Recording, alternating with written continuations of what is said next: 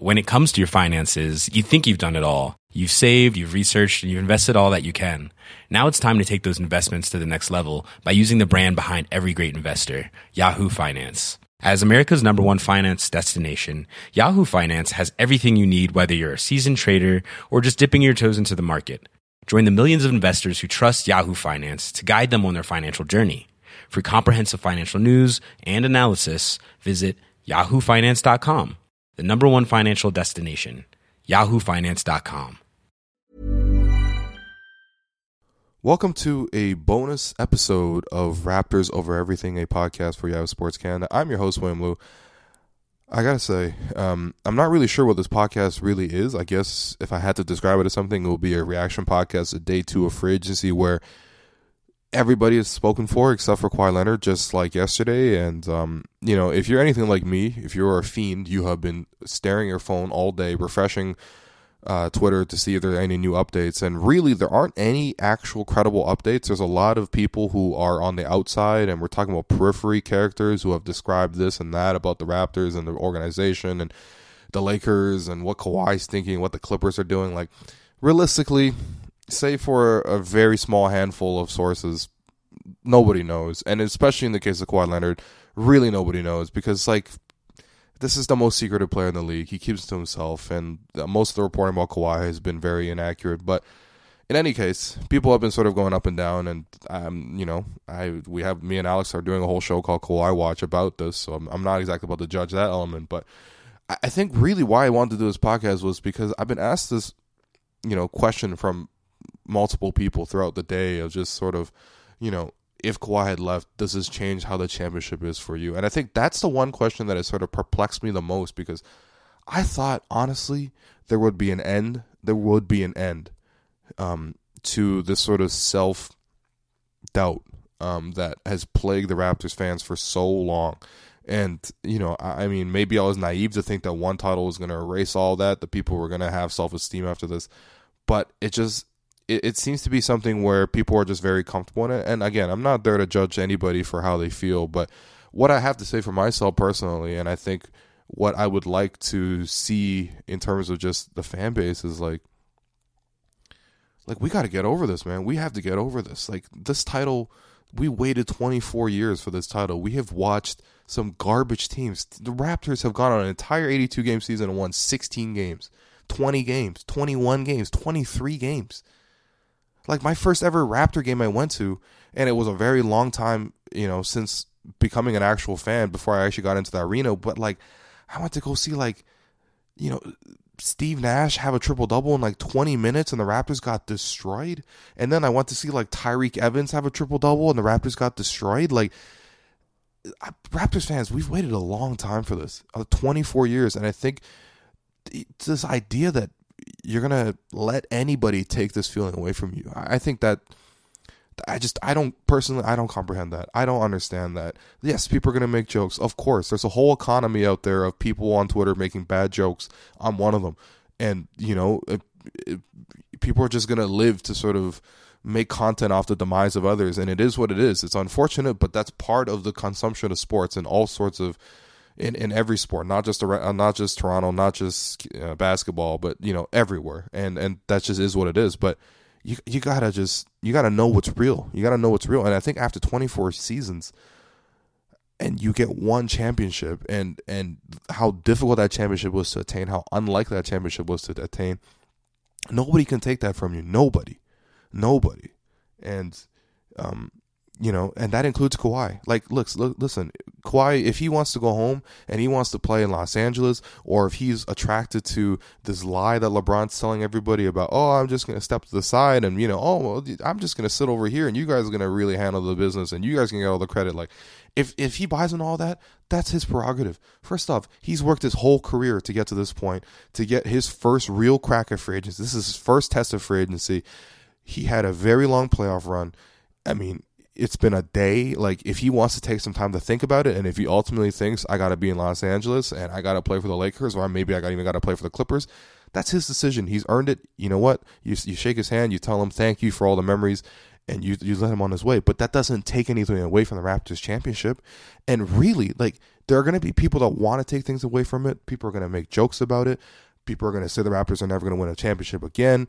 People are going to say, "Oh, Kawhi won that championship. The Raptors didn't win that championship." People are going to make memes. I'm sure photoshops of when Kyle Lowry's raising, the banner at the start of next season, and people are going to Photoshop like Kawhi on there or LeBron on there or whatever. People are going to make LeBronto jokes. I mean, like I don't care. And neither should you, really. Because, again, this title, what it means to the city of Toronto, what it means to you as a Raptors fan,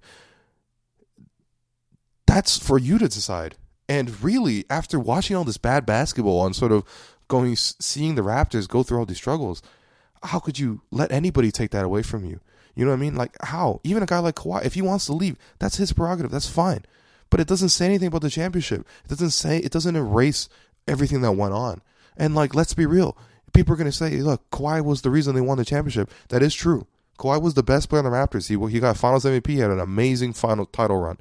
He had like the third most points ever by any player in a single playoff run. That's amazing stuff. But at the same time, that doesn't take away from Kyle Lowry being a champion.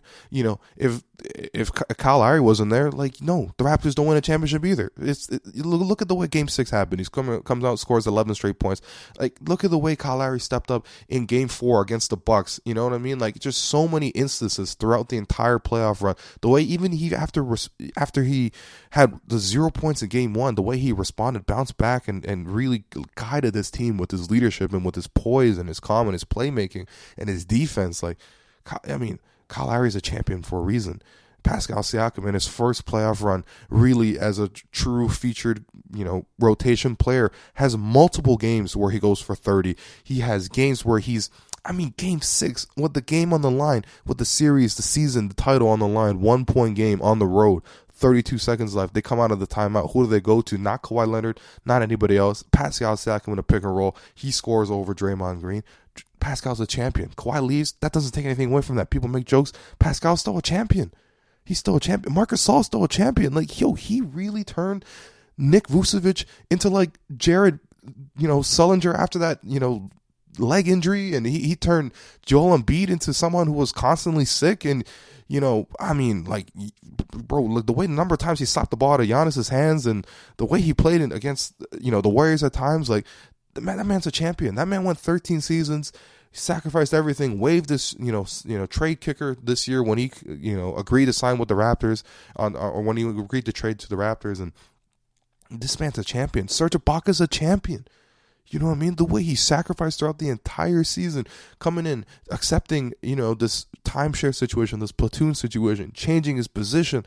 And then when Jonas goes down night after night, having to battle these bigger dudes, getting destroyed by guys like Jokic and Nurkic and whoever else, man and then for Marc Gasol to come in and then for him to walk to the bench and then for him to start the playoffs slowly, for him to come back and have the series that he did against, you know, the Sixers playing in a two big lineup, for him to pull up on Ben Simmons five three pointers in game seven, the way he played throughout the playoffs in the finals, I mean the six blocks that he had in game three at the Oracle and the I mean just all the times that that Serge Ibaka scored double digits and the Raptors won, like Serge Ibaka is a champion. Fred VanVleet is a champion for all the shit that he took. For I mean, realistically, he was playing like garbage, but the way he bounced back, I've never seen a bounce back like that. You you go from what he did in the Sixers series to what he did in the Bucks, and then the this, and then the Warriors series. I mean, down the stretch in Game Six when the Raptors couldn't get offense from you know Kyle had cooled off and you know Kawhi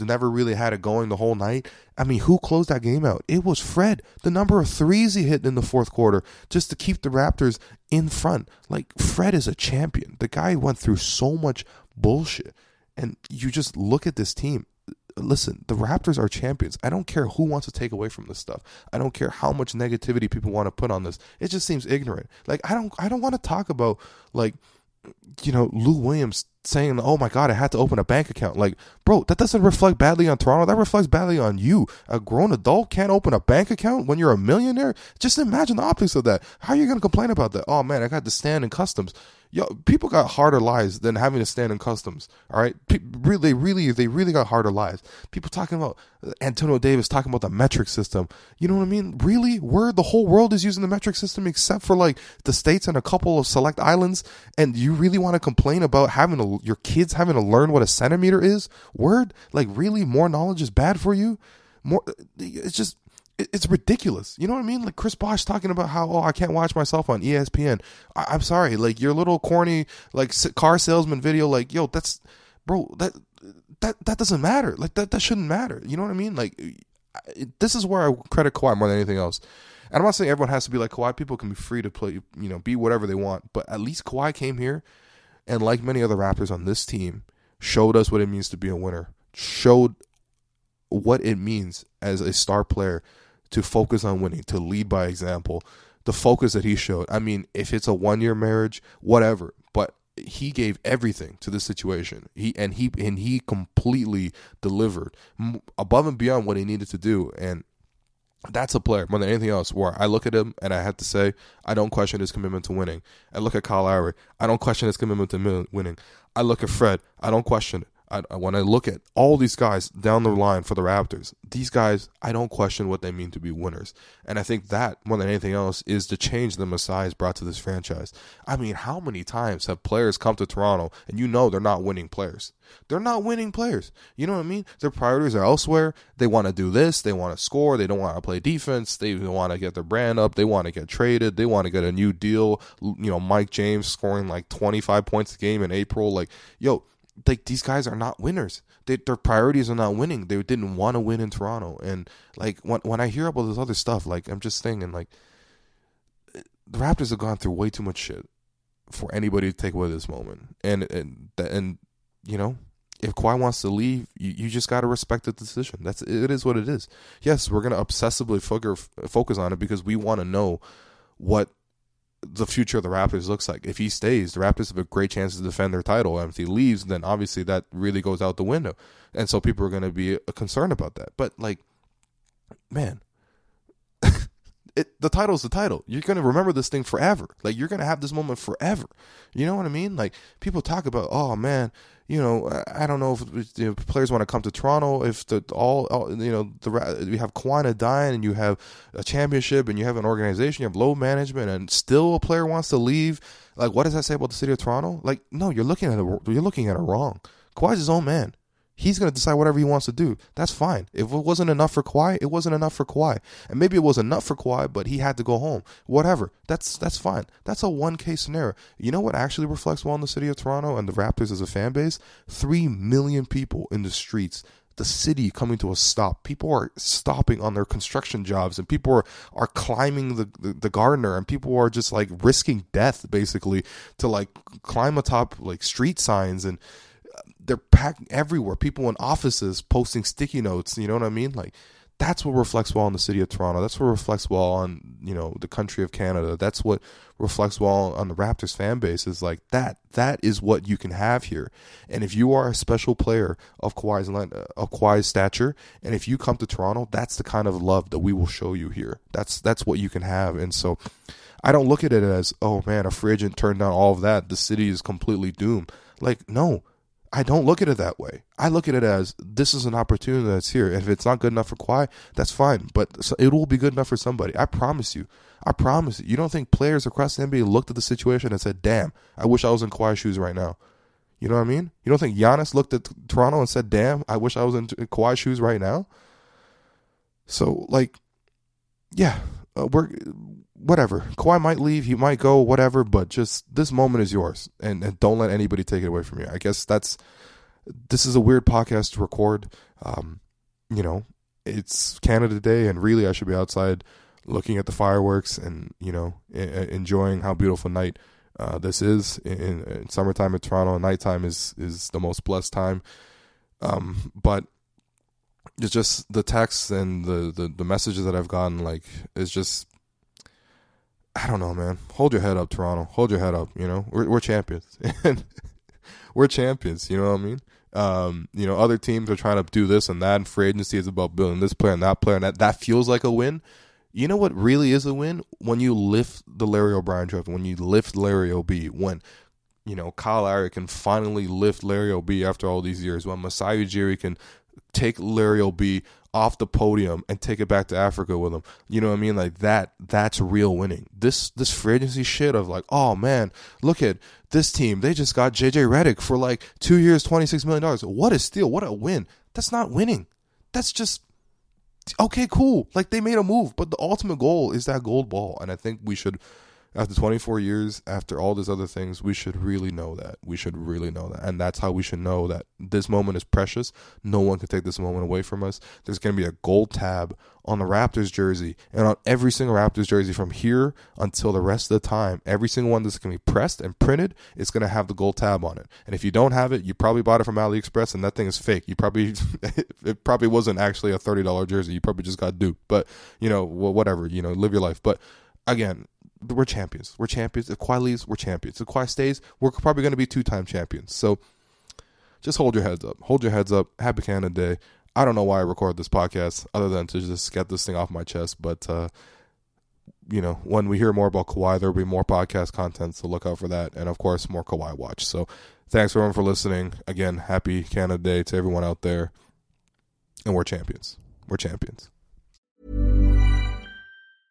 when it comes to your finances, you think you've done it all. You've saved, you've researched, and you've invested all that you can. Now it's time to take those investments to the next level by using the brand behind every great investor, Yahoo Finance. As America's number one finance destination, Yahoo Finance has everything you need, whether you're a seasoned trader or just dipping your toes into the market. Join the millions of investors who trust Yahoo Finance to guide them on their financial journey. For comprehensive financial news and analysis, visit yahoofinance.com the number one financial destination, yahoofinance.com.